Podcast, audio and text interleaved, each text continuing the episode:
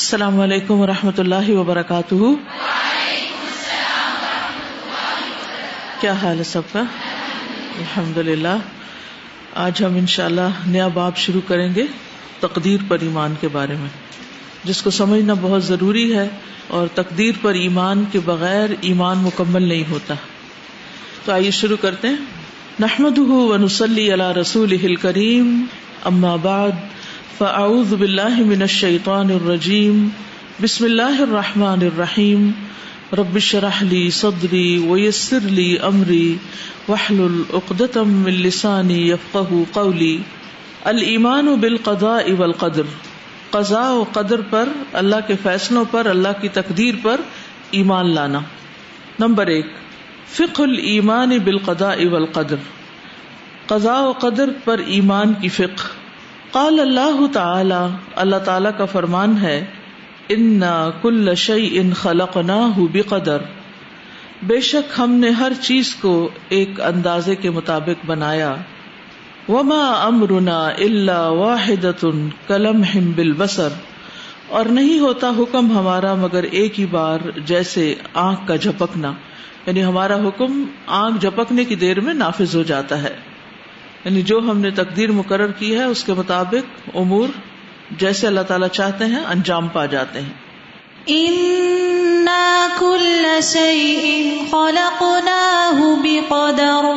وما امرنا الا واحدة كلمح بالبصر۔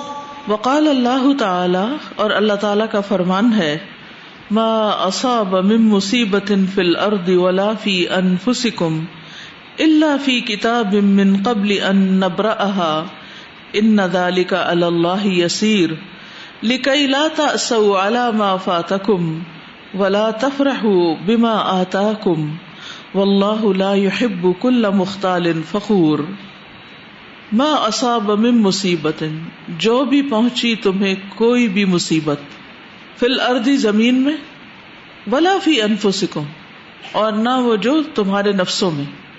یعنی کوئی بھی مصیبت جو زمین پر آئی، جیسے زلزلے آئے، طوفان آئے، سیلاب آئے، یا تمہاری ذات میں آئی۔ یعنی تمہارے آس پاس کوئی مصیبت آئی، یا تمہارے اوپر کوئی مصیبت آئی۔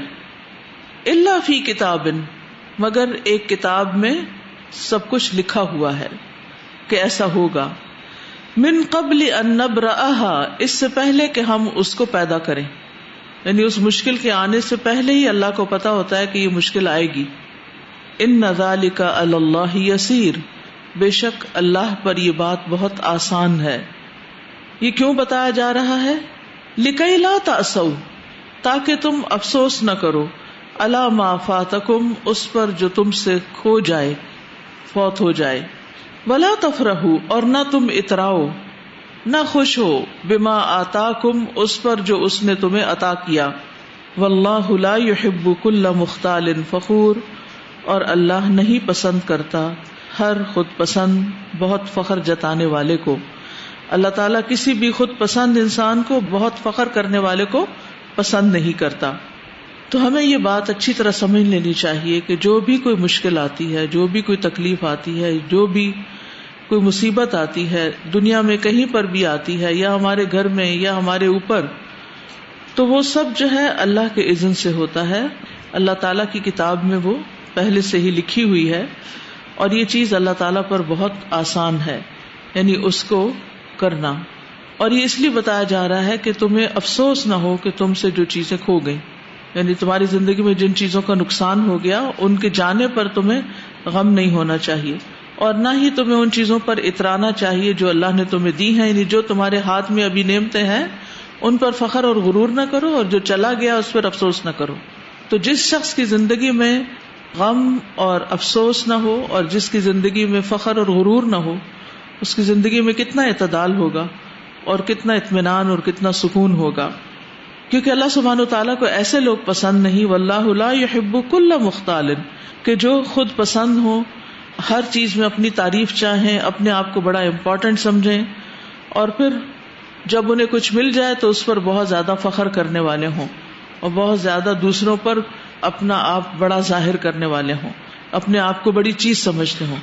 تو اللہ تعالیٰ کو ایسے لوگ بالکل بھی پسند نہیں ہے ما أصاب من مصيبة في الأرض ولا في أنفسكم إلا في كتاب من قبل إلا في كتاب من قبل أن نبرأها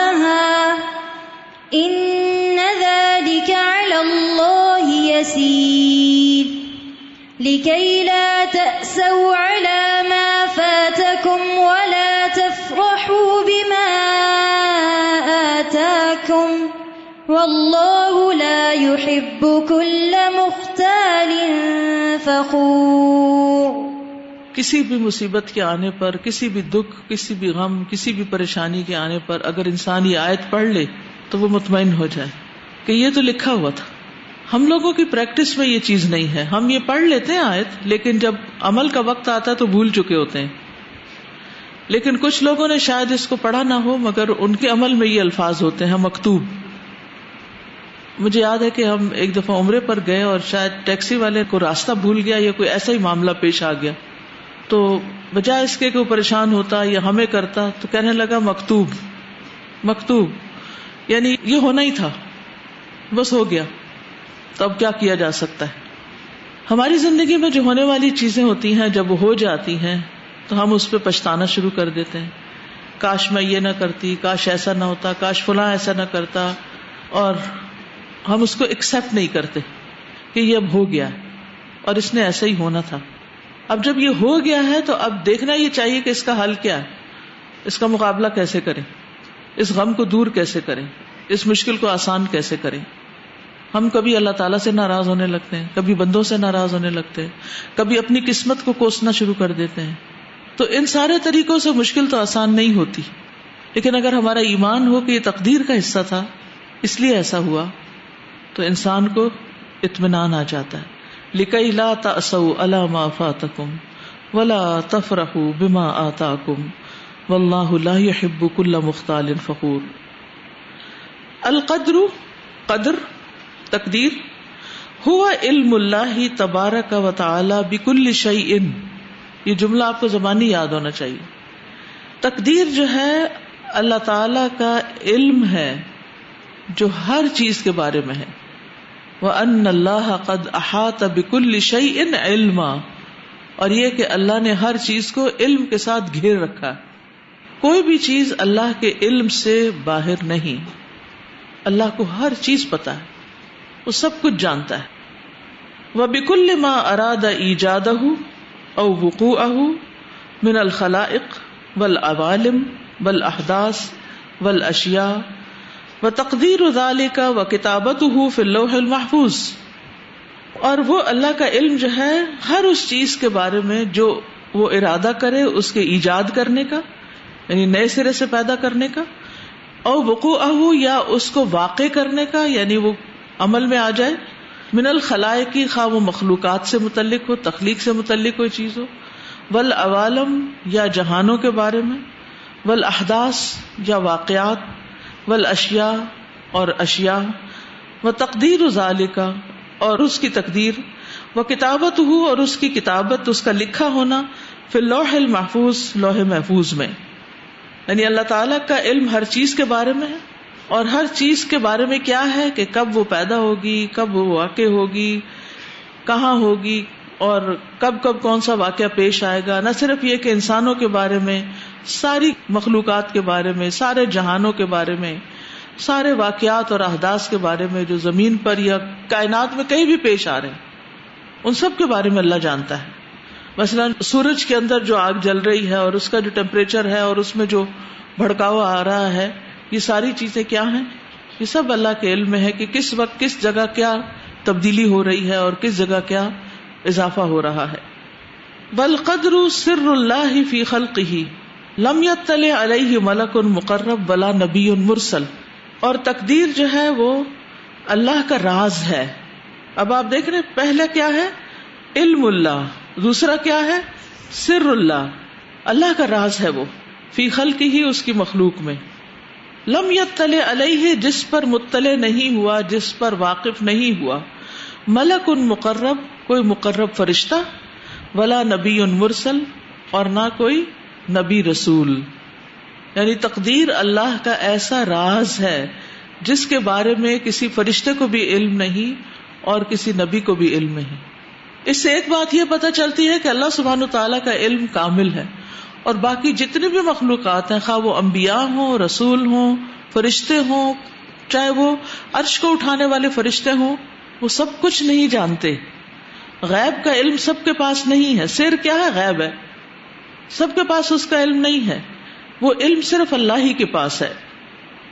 بل ایمان و بال قدری اور اس تقدیر پر ایمان لانا، ہوا تصدیق الجازم وہ پکی تصدیق ہے بے ان کل ما یقع فی حاضل کون کہ جو کچھ بھی اس کائنات میں واقع ہوتا ہے، وہ کل ما یقع من الخیر و شرری اور جو چیز واقع ہوتی ہے خیر اور شر میں سے، فہو بقدا اللہ و قدر ہی تو وہ اللہ کے فیصلوں اور اللہ کی تقدیر کے مطابق ہوتی ہے۔ یعنی ہمارا کام کیا ہے؟ ایمان لانا، اور ایمان لانے کا مطلب کیا ہے؟ کہ جو کچھ بھی ہو رہا ہے، دنیا کے کسی حصے میں بھی، چاہے میری ذات میں، یہ سب کچھ اللہ کے فیصلے سے ہے، اللہ کے حکم سے ہے، اللہ کے علم سے ہے، اللہ کی تقدیر سے ہے۔ یہ اللہ کا فیصلہ ہے۔ جب تک اللہ کا عزت نہ ہو، یہ سب کچھ ہو ہی نہیں سکتا۔ لا رد علی قدا ہی اس کے فیصلوں کو کوئی پھیرنے والا نہیں۔ بلا معقب علی حکم ہی اور اس کے حکم کے پیچھے آنے والا کوئی نہیں کہ اس کو تبدیل کر دے۔ کہ اس نے حکم دیا اور کوئی آ کے اس کو نلیفائی کر دے اور اپنا حکم چلائے۔ وہ الحکیم العلیم اور وہ حکمت والا ہے، علم والا ہے۔ تو کیا باتیں پتہ چلی یہاں سے؟ اللہ نے ہر چیز کو ایک اندازے کے مطابق پیدا کیا ہے۔ اللہ تعالی کے احکامات لمحوں میں پلک جھپکنے کی دیر میں نافذ ہو جاتے ہیں۔ پھر کوئی مصیبت جو آتی ہے کہیں بھی ہمارے اندر یا باہر، وہ ہمارے پیدا ہونے سے پہلے اور اس مصیبت کے آنے سے پہلے ہی لکھی ہوئی ہوتی اللہ کے علم میں ہوتا یہ ہونا ہے۔ اور یہ چیز اللہ کے لیے بہت معمولی ہے۔ یسیر کا مطلب بہت آسان یعنی معمولی چیز ہے۔ ہمارے لیے بہت بڑی ہوتی ہے، لیکن اللہ کے لیے نہیں۔ اور یہ سب کچھ کیوں بتایا جا رہا ہے؟ تاکہ تمہیں غم اور افسوس نہ ہو۔ جب تمہیں یہ یقین ہوگا کہ یہ اللہ کے حکم سے ہو رہا ہے، اللہ کے عزن سے ہو رہا ہے، اللہ کی تقدیر میں سے ہے، تو پھر تم اسے ایکسپٹ کر لو گے پھر تقدیر کیا ہے؟ اللہ تبارک و تعالیٰ کا علم ہے جو ساری مخلوقات کے بارے میں، سارے واقعات اور احداث کے بارے میں۔ اور یہ علم جو ہے، لکھا ہوا ہے کہاں؟ لوہے محفوظ میں۔ اور یہ کہ تقدیر اللہ کا راز ہے، جس پر اللہ نے کسی کو بھی مطلع نہیں کیا۔ اور ایمان کا مطلب کیا ہے کہ ہم ان چیزوں پر جو ہماری زندگی میں اچھی یا بری پیش آئے ان کو اللہ کا فیصلہ سمجھ کے قبول کرے اور اس پر ایمان رکھے اور یہ یاد رکھیں کہ اللہ کے فیصلوں کو کوئی پھیر نہیں سکتا، اس کے حکم کے پیچھے کسی اور کا حکم نہیں چلتا۔ یہ سر جی جو آیت کا حصہ ہے نا، یہ بہت ہی مطلب زبردست ہے۔ اور میں یہ سوچ رہی تھی کہ اللہ تعالیٰ یہ چاہتے ہیں کہ ایک طرف تو بندہ تقدیر پر ایمان رکھے، اس کی تصدیق کرے، دوسری طرف نہ وہ مایوس ہو، نہ ہی اس میں فخر آئے۔ عموماً کیا ہے کہ مثلاً جب ہم صحت میں ہیں اور پھر اس کے بعد جب بیمار ہوتے ہیں تو صحت کی حالت ہماری خوشی کی حالت ہے اور بیماری کی حالت ایک تکلیف کی حالت ہے۔ تو ہم اس پہ افسردہ زیادہ ہو جاتے ہیں، افسوس زیادہ کر رہے ہوتے ہیں۔ اسی طرح اگر ہمارے پاس خوشحالی اور اللہ نہ کرے کچھ تنگی آ جائے تو اس پر ہم پریشان ہو جاتے ہیں۔ ہم آج ایک جاب کر رہے ہیں، کل ہم سے چھوٹ کر جاتی ہے تو اس پہ پریشانی ہو جائے اسی طرح اولاد مطلب کوئی بھی چیز۔ جو زندگی میں اللہ نے ہمیں کوئی چیز دی ہوتی ہے اور پھر ہٹ جائے تو ہم اس کے اندر اتنا پریشان ہو جاتے ہیں کہ ہماری ساری انرجی جو ہے وہ اس پریشانی میں ختم ہو جاتی ہے۔ اور اس کے بعد کیا ہو رہا ہے ہمارے ساتھ اچھا وہ ہم نہیں سوچ پاتے۔ تو اللہ تعالیٰ ہمیں اس کے ذریعے سے یہ یقین دلانا چاہتے ہیں کہ ایک تو یہ سارا اللہ تعالیٰ کی ایک بڑی پلاننگ کا پارٹ ہے۔ ہمارے لیے وہ ایک واقعہ ہے لیکن اللہ تعالیٰ کے ایک بڑے منصوبے کا حصہ ہے۔ اور اس لحاظ سے وہ اپنی جگہ کسی حکمت پہ مبنی ہے اور اگر ہم اسے ایکسپٹ کر لیں گے تو ہم کل کے لیے زیادہ اچھا کچھ کر سکیں بالکل اور وہ پھر حکمت ہمیں سمجھ بھی آتی ہے۔ ہماری زندگی میں پاسٹ میں جو کچھ بھی ہو چکا تو بعض اوقات ہم ان سارے واقعات کو اب سمجھ پاتے ہیں لیکن اس وقت نہیں سمجھ پا رہے تھے۔ السلام علیکم ساتھ جب آپ کو قدر پہ یقین ہوتا ہے تقدیر پہ تو اتنا ہی آپ اپنے نیگیٹو ایموشنس کو کنٹرول کر سکتے ہیں۔ وہ اینگر ہو ڈسگسٹ ہو یا انزائٹی ڈپریشن یہ سب چیزیں کم ہو جاتی ہیں آپ کی لائف میں اور اتنا ہی آپ صبر و شکر کر سکتے ہیں۔ آج سے کچھ سال پہلے میرے ماموں اور ان کی فیملی چھ لوگ تھے تو ان کا پلین کریش میں انتقال ہو گیا تھا۔ تو جب نیوز رپورٹرز ہمارے گھر آئے تو وہی کہتے کہ ہم اتنے گھروں میں گئے ہیں اور آپ کا گھر جو ہمیں ایک ایکسپیرئنس جو ہم کر رہے ہیں، وہ کہ آپ لوگ اتنے کام اور اتنے کوئی واویلا نہیں ہے، کوئی ہنگامہ، کوئی شور نہیں ہے۔ تو وہ یہ پوچھے تھے کہ اس کی وجہ کیا ہے؟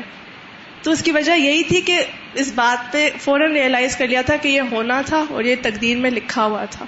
تو جتنا آپ کو یقین ہوتا ہے، اتنا آپ اپنے نیگیٹو ایموشنس کو کنٹرول کر پاتے ہیں۔ بالکل۔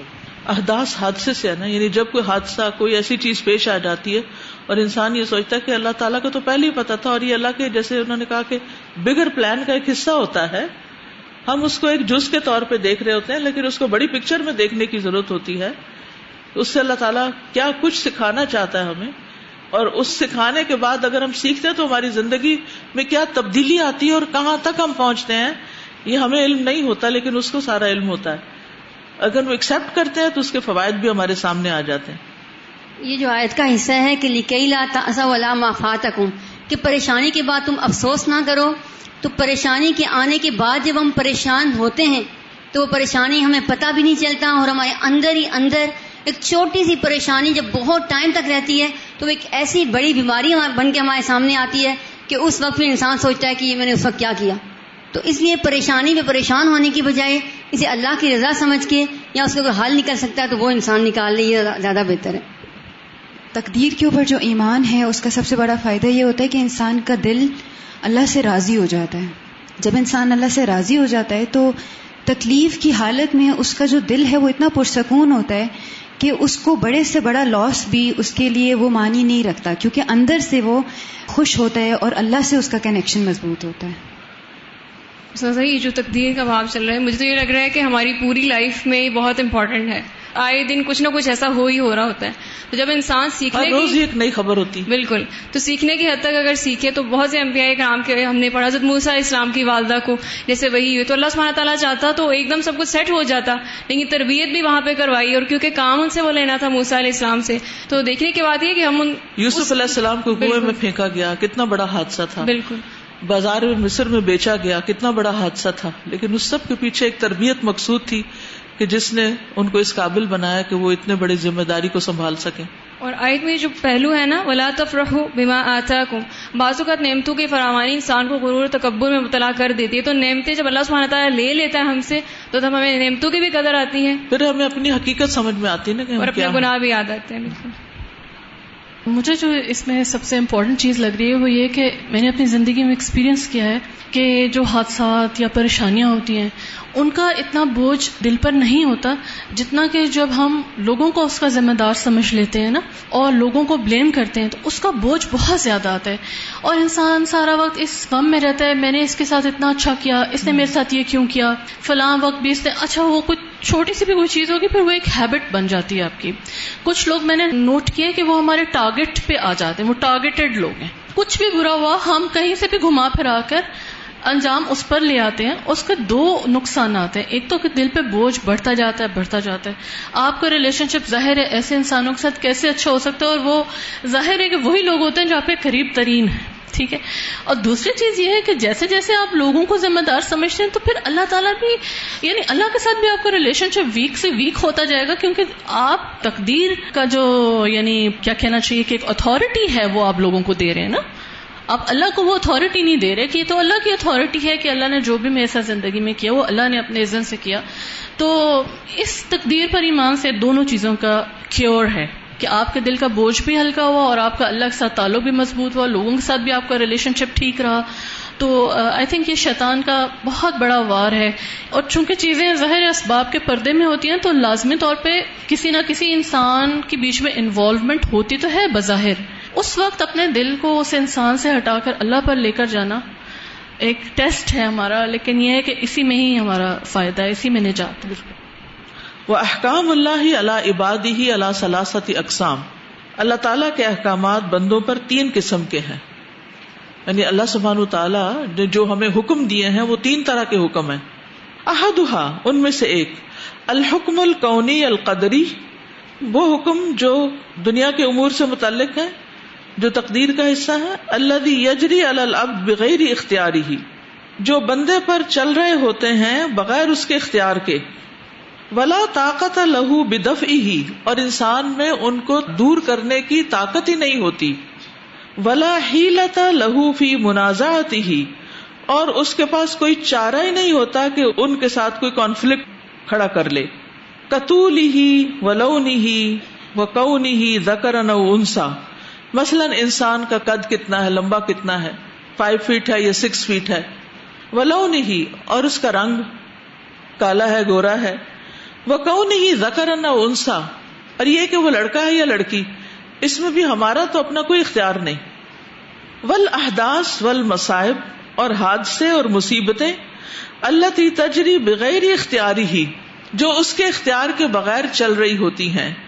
کس زلازل جیسے زلزلے ول براکین اور آتش فشاں ول اواسف اور آندیاں ہریکینز و اور اسی جیسی اور چیزیں۔ کیا یہ ہمارے اختیار میں ہے کہ زلزلہ آئے یا نہ آئے یا اس کو ہم روک لیں کسی طرح؟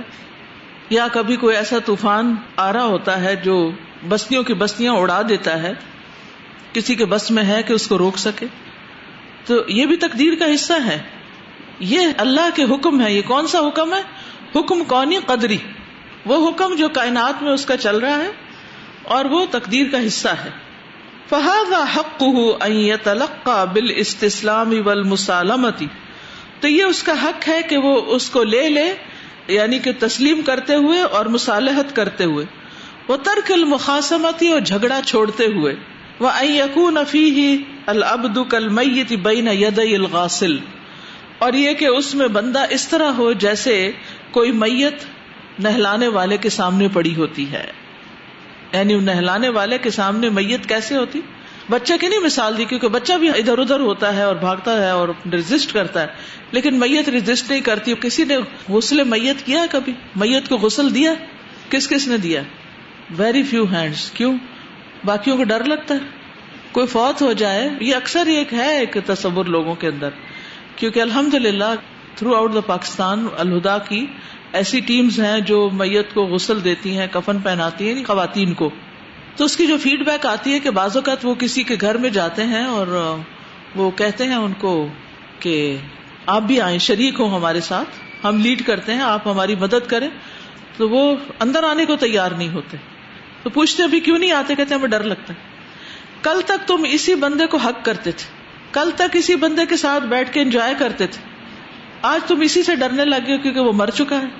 تمہیں تو نہیں مار دے گا۔ موت اس کے ہاتھ میں تو نہیں، موت تو اللہ کے پاس ہے۔ کیونکہ ڈر یہ ہوتا ہے نا کہ شاید جس کے ساتھ لگے تو ہمیں کھینچ لے گا ساتھ، اپنے ساتھ ہی لے جائے گا۔ تو وہ بےچارا تو کچھ نہیں کر سکتا۔ تو اس لیے زندگی موت تو سب کے ساتھ ہے نا۔ تو گھر میں اگر کوئی ایسا معاملہ ہو جائے تو صرف نہلانے والیوں پہ نہ چھوڑ دیں۔ پتہ نہیں وہ کس طرح نہلائے کس طرح نہیں نہلائے میت کو کس طرح ہاتھ لگائے پیار سے لگائے زور سے لگائے ادھر ادھر۔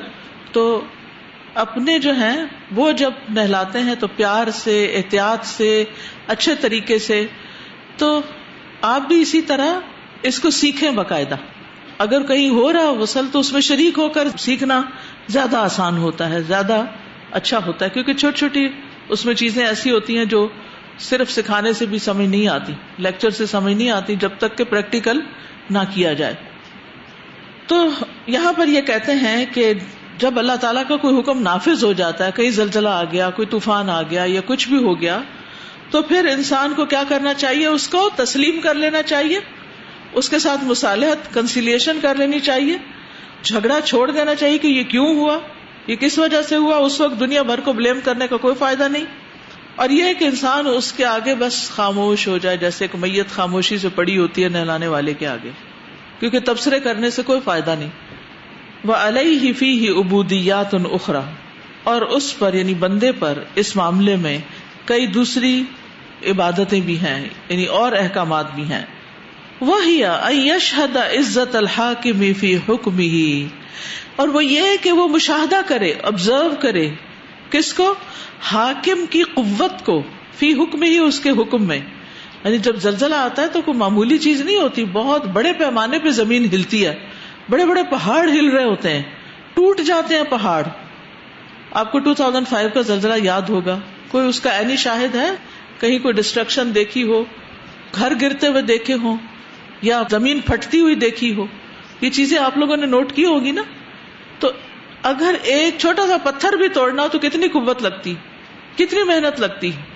اور کہاں یہ کہ یہ زمین پھٹ جائے اور پہاڑ ٹوٹ گرے اور لینڈ سلائڈنگ ہو جائے اور اسی طرح جب ہریکینز آتے ہیں ٹورنیڈوز آتے ہیں، تو اس میں بھی آپ دیکھیں کہ جو اس کے اندر طاقت ہوتی ہے، اللہ والحفیظ، گاڑیوں کو اڑا دیتے ہیں، گھروں کی چھتیں اڑ جاتی ہیں، گھروں کا سامان اڑ کے کہیں چلا جاتا ہے، جو کیلیفورنیا میں آگ لگی ہوئی تھی، آپ نے شاید اس کا بھی مشاہدہ کیا ہوگا، یا اسی طرح کے اور بھی جو آفات زمین پر آتی ہیں، جو اللہ کے حکم سے آتی ہیں، تو انسان ان سے جھگڑ نہیں سکتا، انسان ان سے لڑ نہیں سکتا اس میں انسان کو کیا نظر آتا ہے؟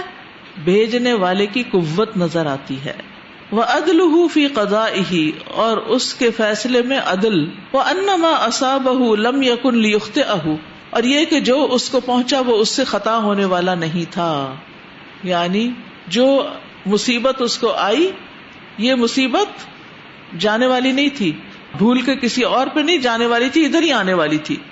وہ میں اختہ لم یقن لی بہو اور جو اس سے خطا ہو گیا، وہ اس کو پہنچنے والا نہیں تھا۔ وہ اس کو پہنچنے والا نہیں تھا۔ تو اس سے کیا پتا چلتا ہے کہ ہر مصیبت اللہ کے عزن سے ہی آتی ہے۔ اور بعض اوقات پرڈکشن ہوتی ہے نا کہ طوفان آنے والا ہے، لیکن وہ ٹل جاتا ہے۔ تو اب وہ جو ٹل گئی، وہ کہیں اور چلی گئی، تو وہ بھی اللہ کے عزن سے ہی ہوا۔ وہ ان الکتاب الاول سبق بذلك کا قبل بد الخلیقتی اور یہ کہ پہلی لکھی ہوئی چیز سبقت لے گئی، اس سے پہلے کہ پیدا ہوتی۔ فقط جف القلم بما سے القاہ کل اب دن ہر بندے کو جو کچھ پیش آنے والا ہے، وہ لکھا گیا اور لکھا جا کر قلم خشک ہو چکا ہے۔ یعنی قلم خشک ہو چکا ہے ان باتوں کے ساتھ جو کسی بھی بندے کو پیش آنے والی ہیں۔ فمن ردیا فلاح الردا تو جو راضی ہو گیا، اس کے لیے رضامندی ہے۔ جس نے اللہ کے فیصلے کو قبول کر لیا، اس مصیبت پہ اللہ سے راضی ہوا، ناراض نہیں ہوا، اللہ بھی اس سے راضی ہو جائے گا۔ وہ منسخ ہوتا فلاح سخت اور جو ناراض ہوا، اس کے لیے ناراضگی ہے۔ وہ یش اور کیا اس میں فائدے ہیں؟ انسان مشاہدہ کرتا ہے۔ ان القدر ما اصاب اللہ حکمت کہ جو بھی تقدیر کا فیصلہ اس تک پہنچا ہے وہ کسی حکمت کی وجہ سے، حکمت کے تقاضے سے۔ اقتدا اسم الحکیم جل جلالہ۔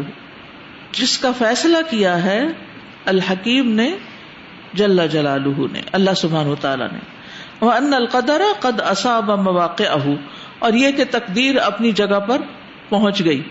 وہ حل فل محل اور اس جگہ اتر گئی اللہ یم بغی لہو اینزل بھی جہاں اس کو اترنا چاہیے تھا۔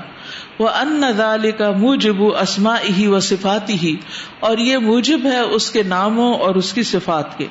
یعنی اس کے ناموں اور صفات کا تقاضا ہے۔ وہ حکم ہی و عدل ہی اس کے حکم اور عدل کا۔ فلاح علیہ اکمل حمدن و اتم کمال الحمد اللہ جمی افعالی و عوامر ہی تو اس کے لیے ہے اس چیز کے آنے پر کامل حمد اور تمام کی تمام، جیسا کہ اس کے باقی یا دیگر افعال اور عوامر پر حمد ہے۔ یعنی جس طرح اللہ تعالیٰ کی نعمتوں پر ہم حمد اور شکر ادا کرتے ہیں، اسی طرح تقدیر کے فیصلوں پر بھی ہمیں شکر ادا کرنا چاہیے کہ اس کے پیچھے بھی کوئی ایسی حکمت ہوتی ہے جو ہمیں بازو کا سمجھ آتی ہے اور بازوقت نہیں آتی۔ لیکن یاد رکھیے وہ میں یو ام بلّہ یہ دقل جو اللہ پر ایمان لاتا ہے، اللہ پر اعتماد کرتا ہے، اللہ اس کے دل کو ہدایت دے دیتا ہے، اس کو سجھا دیتا ہے کہ یہ معاملہ کیوں پیش آیا ہے۔ یہاں تک ایک حکم پتا چلا۔ کون سا حکم ہے یہ؟ کونی قدری وہ فیصلے یا وہ احداث یا واقعات جو کائنات میں پیش آتے ہیں اور بندے کو ان پہ کیا کرنا چاہیے؟ راضی ہو جانا چاہیے۔ سارے تبصرے تو انہی چیزوں پہ ہوتے ہیں۔ آج یہ ہوا گھروں میں بھی اور ملکی سطح پہ بھی شہری سطح پہ بھی اور ٹی ویوں میں بھی۔ اور اگر تقدیر پر راضی ہو جائے تو یہ چیزیں کتنی کم ہو جائیں۔ پھر انسان کی جو سوچ ہے یا انسان کا جو طاقت ہے وہ ایک پازیٹو سائڈ پہ لگے بجائے اس کے لکئی لاتاس علام آفاتا جو ہو چکا اسی پہ تبصرہ کرتا رہے روتا رہے وہ یہ دیکھے گا کہ اب میں نے آئندہ کیا کرنا ہے۔ اپنی غلطیوں سے سیکھے اور جو اس میں سے سبق اللہ نے سکھانے چاہے وہ سیکھ کر آئندہ اپنی اصلاح کر لے۔ یعنی اگر صبح گھر میں کوئی بات ہو گئی ہے ایسی تو سارا دن گھر میں پھر وہی بات چلتی ہے۔ یعنی پتہ چل جاتا ہے کیا وہی چلتی ہے ہم بھی بوجھ لے کے وہی آتے ہیں پھر اپنے دوستوں سے آ کے ڈسکس کرتے ہیں پھر ان کو غم زدہ کرتے ہیں پھر اس کے بعد مزید غم میں اضافہ کر کے واپس جاتے ہیں اور پھر گھر والوں کے ساتھ پھر دوبارہ لڑائی جھگڑے میں شریک ہو جاتے ہیں اور مسئلہ وہی کا وہی رہتا ہے۔ اور سزا یہ جو ہے نا فمن رد یا فلاح الرضا۔ تو ایسے ہی لوگوں کے لیے جو قرآن میں آتا ہے یا تو نفس المطمئن جو تقدیر پہ مطمئن ہو جائے اس کا نفس بھی مطمئن نہ ہوتا ہے۔ جی۔ اور ارجی ربی کی راضیت جی، جو نقصان ہو گیا یا جو حادثہ ہو گیا اس کی اصلاح کی کوشش میں لگ جائے۔ سادہ جی عقیدت الواسطیہ میں ہم نے پڑھا تھا نا وہ شرد علیک شر کو اللہ کی طرف منسوب نہیں کیا جا سکتا۔ جو بظاہر ہمیں شر لگ رہا ہوتا ہے، لیکن حقیقت میں ہوتا نہیں ہے۔ تو الحمد للہ بہت پیسفل ہو جاتا ہے ہرٹ سو تو توبہ کی وہ آیت مجھے یاد آ رہی تھی۔ خود کو تسلی دینے کے لیے اور دوسروں کو تسلی دینے کے لیے بھی بہترین ہے، اگر آپ اس کی تلاوت کر لیں۔ کل نہیں یوسی بنا اللہ ما کتب اللہ لنا ہوا مولانا وعلى اللہ فلیتوکل المؤمنون۔ اس طرح بڑے سے بڑا مسئلہ اور بڑے سے بڑی مشکل آسان لگنے لگتی۔ استاذہ، ایک تو یہ کہ یہ جو ہے نا کہ جو چیز تم سے خطا ہونے والی تھی تمہیں کبھی بھی پہنچ نہیں سکتی اور اس کا مشاہدہ ہم دیکھتے ہیں نا کہ کئی دفعہ زلزلوں میں ویسے ساری تباہی ہوگی، ٹوٹ پھوٹ ہوگی، لیکن کوئی نیچے سے نکل آتا ہے اور زندہ نکل آتا ہے اور اسی طرح حادثات میں بھی بچ جاتے ہیں لوگ، ایسے جہاں سب تباہی ہوگی اور دوسری بات یہ کہ استاذہ، یہ جو بات ہے نا کہ لا راد القدا ہی ولا معقب حکم ہی وہ الحکیم العلیم۔ اگر ہمارا یقین ہونا کہ اللہ تعالیٰ نے جو بھی فیصلہ کیا ہے حکمت پر مبنی ہے اور یہ کہ اس کے فیصلوں کو نہ کوئی چیلنج کر سکتا ہے نہ کوئی چینج کر سکتا چینج کر سکتا ہے تو پھر اطمینان خود بخود آ ہی جاتا ہے نا۔ اور یہ کہ اس نے جو فیصلہ کیا اٹ از ہنڈریڈ پرسینٹ کیونکہ وہ سب سے زیادہ جاننے والا ہے سب سے زیادہ حکمت والا ہے اور سب سے زیادہ خیر خواہ ہے ہمارا۔ تو پھر اس پہ راضی ہونا آسان ہو جاتا ہے۔ السلام علیکم۔ میں سوچ رہی تھی کہ جو بڑے بڑے واقعات پیش آ جاتے ہیں جیسے زلزلے ہیں اس قسم کی چیزیں تو ان میں کچھ سائنٹیفک توجیحات کر کے تو جو سبق حاصل کرنا ہوتا ہے وہ نہیں کیا جاتا۔ یوزلی کہ یہ پلیٹس ہیں جو کہ ٹکراتی ہیں اور اس طرح سے ہوتا ہے اور یہ فورٹ لائن پہ موجود ہے، اس لیے زلزلہ آ گیا۔ اور جو اللہ تعالیٰ سمجھانا چاہ رہے ہوتے ہیں لوگوں کو کہ وہ اللہ کی طرف رجوع کر لیں، وہ سبق عمومی طور پہ وہ نہیں لیا جاتا اور اس کو ہلکا کر دیا جاتا ہے اس طرح سے۔ استاذہ، یہ جو دو ہزار پانچ میں زلزلہ آیا تھا تو یہ کشمیر اور مظفر آباد کی سائڈ پہ زیادہ آیا تھا۔ تو اس وقت میں کلاس میں بیٹھی ہوئی تھی اور جس بلڈنگ میں ہم تھے، وہ بالکل نئی بلڈنگ تھی اور بہت بڑی بلڈنگ تھی۔ تو جو ہی زلزلہ آیا وہ نو بجے کے قریب تو ایک دم جب اس میں دراڑیں پڑنا شروع ہوئی بلڈنگ ہلنا شروع ہوئی، تو سب کام بھی گئے اور یہ ہوا کہ ہم اس بلڈنگ سے نکلیں۔ جو ہی ہم کسی نہ کسی طرح نیچے پہنچے کھلی جگہ پہ، تو پتا چلا کہ کتنے گھنٹے زمین پھر بھی کامتی رہی۔ اور کسی کو بھی نیند نہ آئے یعنی وہاں پہ پہنچ کے بھی زلزلہ یہ نہیں ہوتا کہ ایک دم وہ رک جاتا ہے۔ اور کتنے گھنٹے کسی کو نیند بھی نہ آئی اور نہ وہ اس رات ہم سو سکے کہ نہیں۔ ہم ابھی تک خطرے سے باہر نہیں آئے تھے ابھی بھی۔ سر جی اس میں یہ ہے کہ ہم ایمان کا تقاضا یہ ہے کہ اس کے مطابق ہم اپنے ایٹیٹیوڈس کو تبدیل کریں۔ کیونکہ اگر ہم یہ تو کہہ رہے ہیں ہمارا تقدیر پہ ایمان ہے ہاں۔ لیکن جو کچھ ہمارے ساتھ پیش آتا ہے ہمارے ایٹیٹیوڈز اگر تبدیل ہی نہیں ہو رہے اس پہ نہ ہم صبر سیکھ رہے ہیں نہ ہم شکر سیکھ رہے ہیں نہ ہم جو ابھی انہوں نے بات کی کہ لوگوں کو ہی ہر چیز میں بلیم کرتے جا رہے ہیں اور آگے کے لیے نہیں سوچے تو پھر وہ ایمان شاید تصدیق نہیں ہے پھر۔ بالکل۔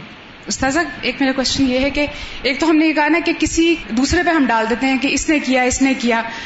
اس کیس میں تو معاف کرنا آپ کو ایزی لگتا ہے۔ سب سے زیادہ مشکل آپ کو اس وقت لگتا ہے جب آپ کا اپنا پارٹ ہوتا ہے کسی غلطی میں اور لوگ آپ کو کہتے ہیں، تم نے یہ کیا تھا نا؟ اس لیے یہ ہوا ہے۔ مثال کے طور میں مثال ایک دوں گی تاکہ آپ میرا کوشچن سمجھ سکیں۔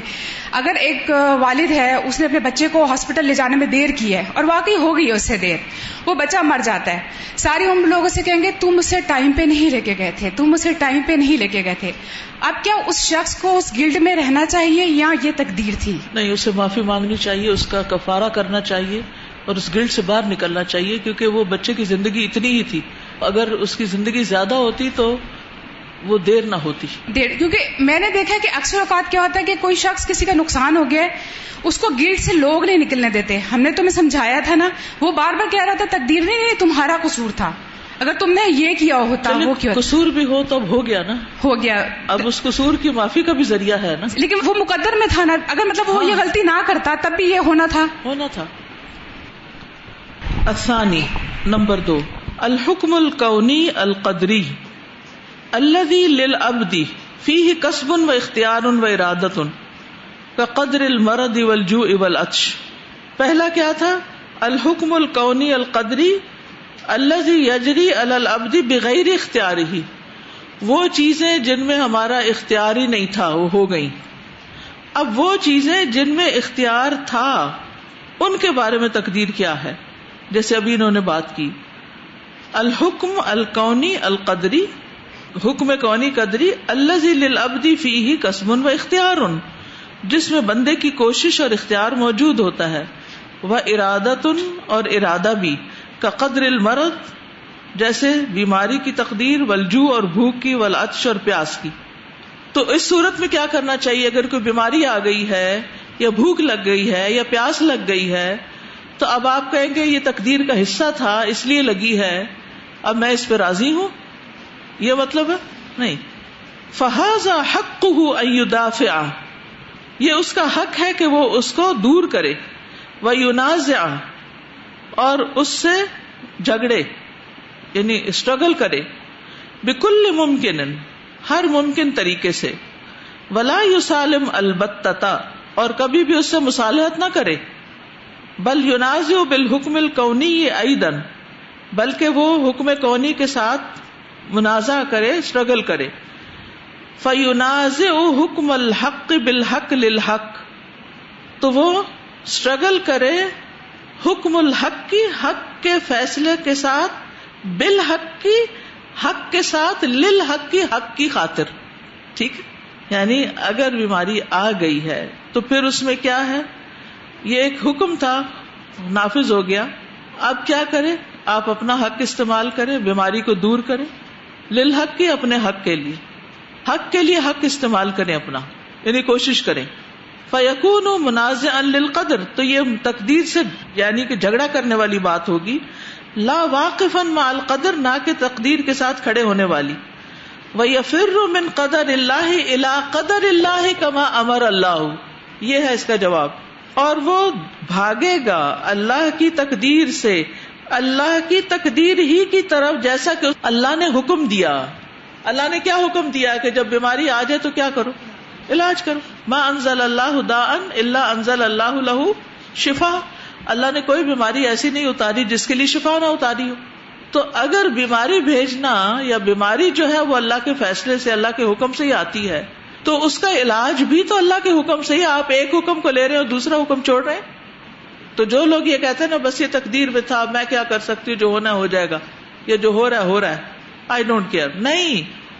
اسی طرح اس مشکل کا حل یا علاج جو اللہ نے بتایا ہے، وہ بھی اللہ کی تقدیر ہے۔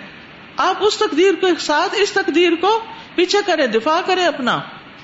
اپنی بیماری دور کریں۔ اپنی پیاس دور کریں۔ اپنی بھوک دور کریں۔ تو اگر پیاس تقدیر سے ہے، تو کھانا پینا بھی تقدیر کا حصہ ہے۔ تو آپ پیاس کے معاملے کو کھانے پینے کے ساتھ دور کریں۔ وید قدر اللہ بھی قدر اللہ ٹھیک ہے؟ وید اور دور کرے گا ہٹائے گا۔ قدر اللہ ہی اللہ کی تقدیر کو، جو اس کو پسند نہیں۔ کس کے ساتھ؟ بے قدر اللہ اللہ ہی کی تقدیر کے ساتھ۔ تو ماں انضر اللہ دا ان تو دا کیا ہے؟ بیماری۔ کوئی بیماری نہیں آتی مگر کس سے آتی؟ اللہ کے عزن سے آتی۔ اور اللہ نے دوسری جگہ کیا بتایا کہ کوئی بیماری ایسی نہیں جس کی اللہ نے شفا نہ اتاری ہو۔ بیماری بھی اللہ نے اتاری، شفا بھی اللہ نے اتاری۔ ہمارے حصے میں کیا رکھا؟ کوشش کوشش، امتحان۔ درخت پیدا کر دیا ہے۔ اب کیا کرو؟ پھل توڑو، ہلاؤ اس کو۔ مریم علیہ السلام کو بتا دیا کہ وہ جو کھجور کا درخت ہے، وہ حسی علیہ کی وجہ سے نقل اس کو ہلاؤ اپنے اوپر۔ وہ درد ذہ میں ہے، تکلیف میں ہے، بچہ پیدا ہونے والا ہے۔ اور ان سے کہا جا رہا ہے، درخت ہلاؤ۔ یہ تکلیف ان پہ بچے کی پیدائش کی کس کے حکم سے آئی؟ اللہ کے حکم سے آئی۔ اور اس کا علاج بھی اللہ نے بتا دیا۔ اس ویکنیس کا علاج اس کھجور میں ہے۔ تو اس تکلیف اور اس علاج کے بیچ میں کیا ہے؟ کوشش۔ یہ کس کا کام ہے؟ لئی سلیل انسانی اللہ ماسا یہ کوشش آپ نے کرنی ہے۔ کوشش کے ساتھ آپ جو بری تقدیر ہے، اس کو اچھی تقدیر میں بدل سکتے ہیں پھر۔ تقدیر اس لیے نہیں کہ آپ ہاتھ پاؤں توڑ کے بیٹھ جائیں۔ تقدیر کا مطلب یہ نہیں کہ آپ کوئی پلاننگ نہ کریں۔ تقدیر اس لیے نہیں کہ آپ کوئی کوشش نہ کریں۔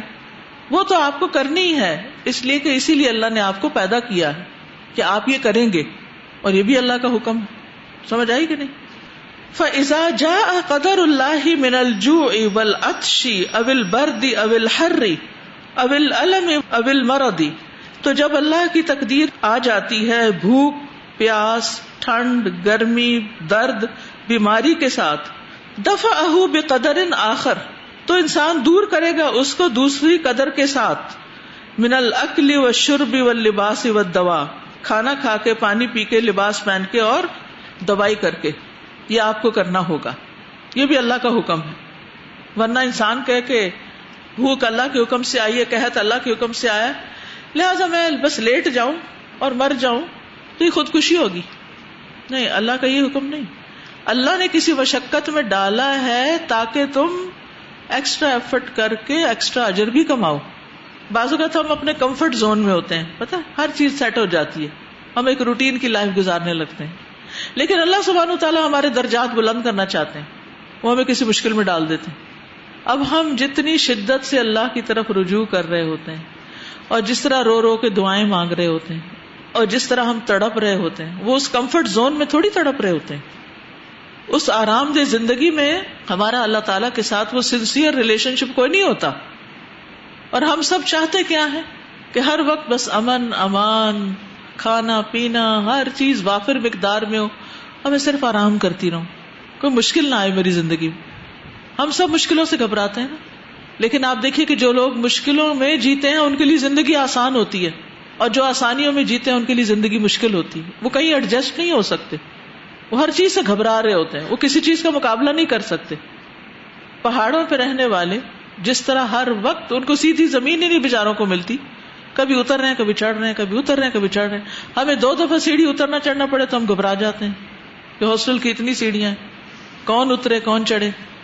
تو جو کسی پہاڑ پر رہتے ہیں، وہ اس سے زیادہ اوپر نیچے آتے جاتے ہیں۔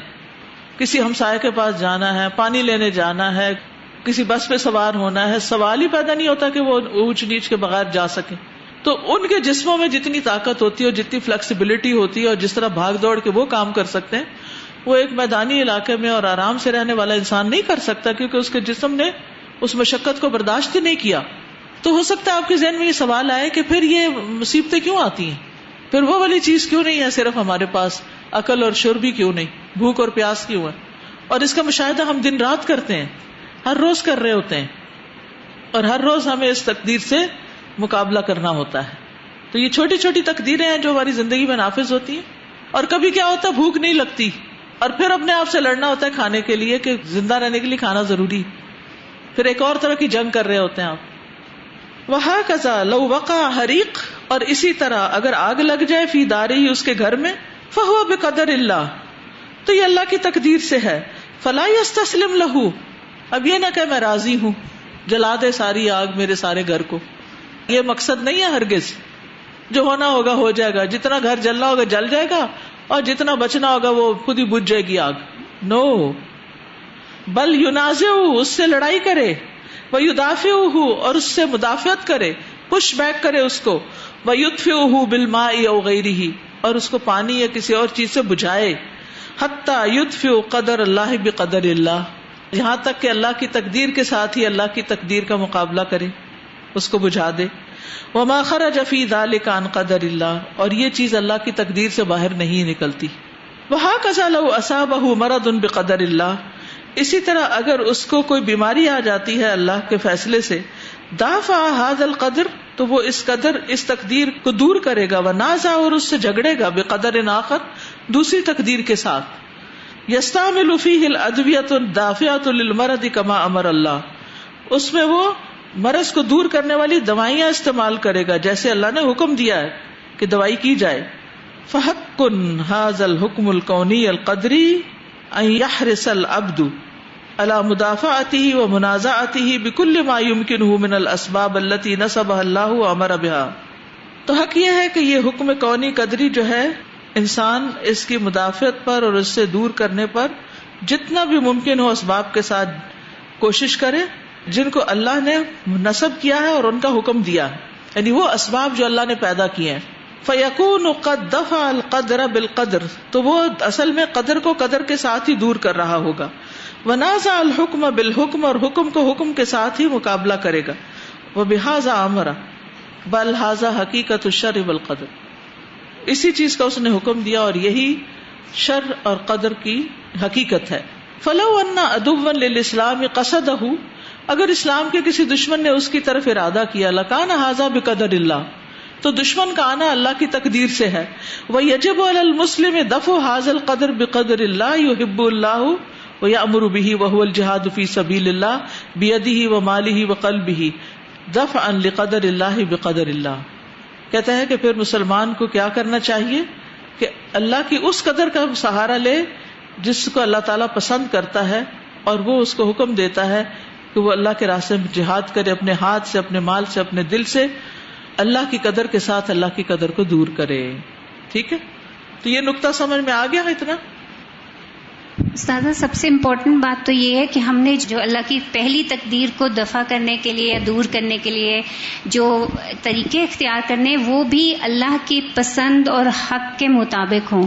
یوزلی ہم ایسی سچویشنس میں پڑھ کے ہم کچھ جو نان مصنون چیزیں ہیں یا جو پسندیدہ نہیں ہے جیسے جادو ٹونے میں پڑ جاتے ہیں یا اللہ کی طرف رجوع کرنے کے بجائے انسانوں سے زیادہ امید لگا بیٹھتے ہیں یا کچھ اور بھی ایسی چیزیں ہو جاتی ہیں تو وہ ہمیں ذرا اس کا خیال کرنا چاہیے کہ جو دوسری ہم اللہ کی تقدیر کا جو مدافعت کر رہے ہیں وہ اسی جی، کو یعنی جس شدت سے کوئی بیماری آئے جس شدت سے کوئی مسئلہ آئے اسی شدت کی ایفرٹ لگا دیں اس کو دور کرنے کے لیے۔ نازا کا مطلب کیا ہوتا ہے؟ اس سے جھگڑنا شروع کر دے اور اس کو اپنے سے ہٹانے کی کوشش کرے۔ اکثر لوگ جو ہوتے ہیں نا ایمان نہیں رکھتے تقدیر پہ نا تو ہم انہیں سمجھاتے ہیں تو وہ نا منہ بنا لیتے ہیں تو وہ کہتے ہیں کہ ہمارے ساتھ تو ایسا ہی ہوا ہے۔ تو ہم آپ ان کو یہ چیپٹر پڑھا دیں ٹھیک ہے؟ یہ جو پڑھ رہی ہے نا اتنا اچھا پڑھیں کہ ان کو پڑھا سکیں۔ جی۔ کیونکہ ایجوکیشن کے بغیر کسی کو دماغ صحیح نہیں ہو سکتا۔ سر جی یہ بڑا اچھے سے واضح ہو گیا کہ تقدیر ہے تو سب اللہ کی طرف سے لیکن اس میں سے کچھ تقدیر ایسی ہے کہ جس میں انسان کو کوشش کا اختیار دیا گیا ہے اور کچھ ایسی ہے جس میں کوشش کا اختیار نہیں دیا گیا۔ تو بس یہ اگر ہمیں سمجھ آ جائے اور پھر کوشش بھی درست ڈائریکشن میں ہو۔ میں یہی بات سوچ رہی تھی کہ کتنا ضروری ہے کہ ہم اپنی زندگی میں یہ بات سمجھیں کہ کن معاملات میں ہمارے پاس کوشش کرنے کی یا کچھ کام کرنے کی اختیار اختیار ہے اور کن معاملات میں اختیار نہیں ہے۔ اور اکثر ہم ان معاملات کے بارے میں پریاکیپائڈ یا پریشان رہتے ہیں جن معاملات میں ہمارے پاس اختیار نہیں ہے۔ مثلا میری آئی براؤز ایسی کیوں ہیں؟ یا میرے ہونٹ ایسے کیوں ہیں؟ یا اس طرح کی اور پھر اس پہ بھی لوگ راضی نہیں۔ اب یو نو ڈفرینٹ طریقے اختیار کرنا ایون کہ اپنا سیکس بدل لینا، اس کے لیے سرجری کرنا، اس کے لیے میڈیکیشن لینا۔ اور جو چیزیں واقعی ہم چینج کر سکتے ہیں ان کے بارے میں ہم بہت کمپلیسنٹ ہوتے ہیں یا ہم یو نو ہم لیزی ہو جاتے ہیں کہ مثلاً اب فیل ہو گئے تو کیا کریں قدر میں تھا۔ یا یو نو جو تقدیر کا بہانہ بنا لیا۔ جی محنت خود نہیں کی۔ بالکل۔ یا بچے بگڑ گئے تو کہا تقدیر میں تھا انہوں نے بگڑنا ہی تھا۔ محنت خود نہیں کی خود آرام کرتے رہے۔ جی استاذہ بھی جو آپ نے بات کی نا کمفرٹ زون کی اور کرج زون کی۔ اس میں اقبال کا شعر ہے کہ خدا تجھے کسی طوفان سے آشنا کرے کہ تیرے بہر کی موجوں میں اضطراب نہیں۔ اور عمر رضی اللہ تعالیٰ عنہ کا قول ہے کہ شوشنو فن نن ملات دوم سخت جان بنو کیونکہ نعمتیں ہمیشہ باقی نہیں رہتی۔ بالکل۔ سازا میں سوچ رہی تھی کہ اللہ تعالیٰ نے جو ہمیں یہ کوشش کا اختیار دیا ہے اس پہ بھی ہمیں اللہ تعالیٰ کا بہت شکر ادا کرنا چاہیے۔ اگر یہ اختیار بھی نہ ہوتا تو یہ ہوپ ہی ختم ہو جاتی کہ مسئلہ حل ہو سکتا ہے۔ کیونکہ جب ہم کوشش کرتے ہیں تو کم از کم ہمیں یہ ہوپ تو ہوتی ہے کہ یہ مسئلہ حل ہو سکتا ہے۔ بالکل۔ اور کوشش کے ساتھ ساتھ ہمیں دعائیں بھی سکھائی گئی کہ مختلف چیزوں کو دور کرنے کے لیے اللہ کی مدد طلب کرو۔ جی استاذہ یہ اس میں جو پہلا چیپٹر یعنی پہلا طریقہ کہ جو قدر کا ہے یا پہلا حصہ کہ جس میں انسان کا بالکل اختیار نہیں ہے اس میں سے گزرنے کے لیے صبر کی ضرورت ہے۔ اور جو دوسرا والا ہے اس کے اندر گزرنے کے لیے کوشش اور جہد کی صبر کے ساتھ کوشش۔ تو یہ بھی دیکھا ہے کہ حضرت یوسف علیہ السلام نے ایک کلیمٹی یعنی کہ قحط کو ٹالنے کے لیے ایک تدبیر اختیار تدبیر کی؟ اور وہ اتنے لوگوں کی تقدیر بچانے کا سبب بن گئی کہ جتنے ہی قحط زدہ لوگوں کے لیے۔ بہت ہی اچھی مثال ہے کہ کس طرح یوسف علیہ السلام نے پوری قوم کو قحط سے بچانے کے لیے ایک خواب کی بنیاد پر پلاننگ شروع کر دی۔ یعنی ایک تو ہوتا ہے نا ظاہر کسی نے کوئی مشورہ دیا ہو۔ ایک کسی کافر مشرق بادشاہ کو خواب آئی، اس خواب کی تعبیر کرتے ہوئے بات سمجھ گئے اور پلاننگ شروع کر دی۔ ہم میں سے کتنے لوگ ہیں جو اپنی آئندہ زندگی کے بارے میں پلاننگ کریں؟ ہم کہتے ہیں جو ہونا ہوگا ہو جائے گا، مجھے نہیں پتا۔ کیونکہ ہم اپنے آپ کو تکلیف نہیں دینا چاہتے، ہم آرام میں رہنا چاہتے۔ ہیں ہم اپنی غلطیوں کو نہیں دیکھتے، ہم اپنی کوتاہیوں کو نہیں دیکھتے۔ اور جتنی اسٹرگل ہم کر سکتے ہیں، وہ نہیں کرتے۔ جن چیزوں کی اللہ نے ہمیں نعمتیں دی ہیں، ان کو صحیح استعمال نہیں کرتے۔ اور صرف تقدیر کا بہانہ کر کے ہم چیزوں کو چھوڑ دیتے ہیں جدھر مرضی بہ جائیں۔ جب ہمارا تقدیر پہ ایمان ہوتا ہے تو ہم لوگ مینٹلی پریپیئر بھی ہو جاتے ہیں اور مینٹلی اسٹیبل بھی ہو جاتے ہیں۔ کیونکہ مشکل ہمیں تب آتی ہے جب ہم ایکسپیکٹیشنز ہماری زیادہ ہوتی ہیں۔ اور کام ہونے سے پہلے ایکسپیکٹیشن زیادہ ہوتی ہے اور کام ہونے کے بعد جب ہم یہ کہہ دیتے ہیں یہ تو ہو ہی نہیں سکتا تھا۔ تب اس بات پہ مشکل آتی ہے اور وہ ہم ایکسپٹ بھی نہیں کر سکتے بالکل۔ اوکے سبحانک اللہم و بحمدک اشہد اللہ الہ الا انت استغفرک و اتوب الیک۔ السلام علیکم و رحمۃ اللہ وبرکاتہ۔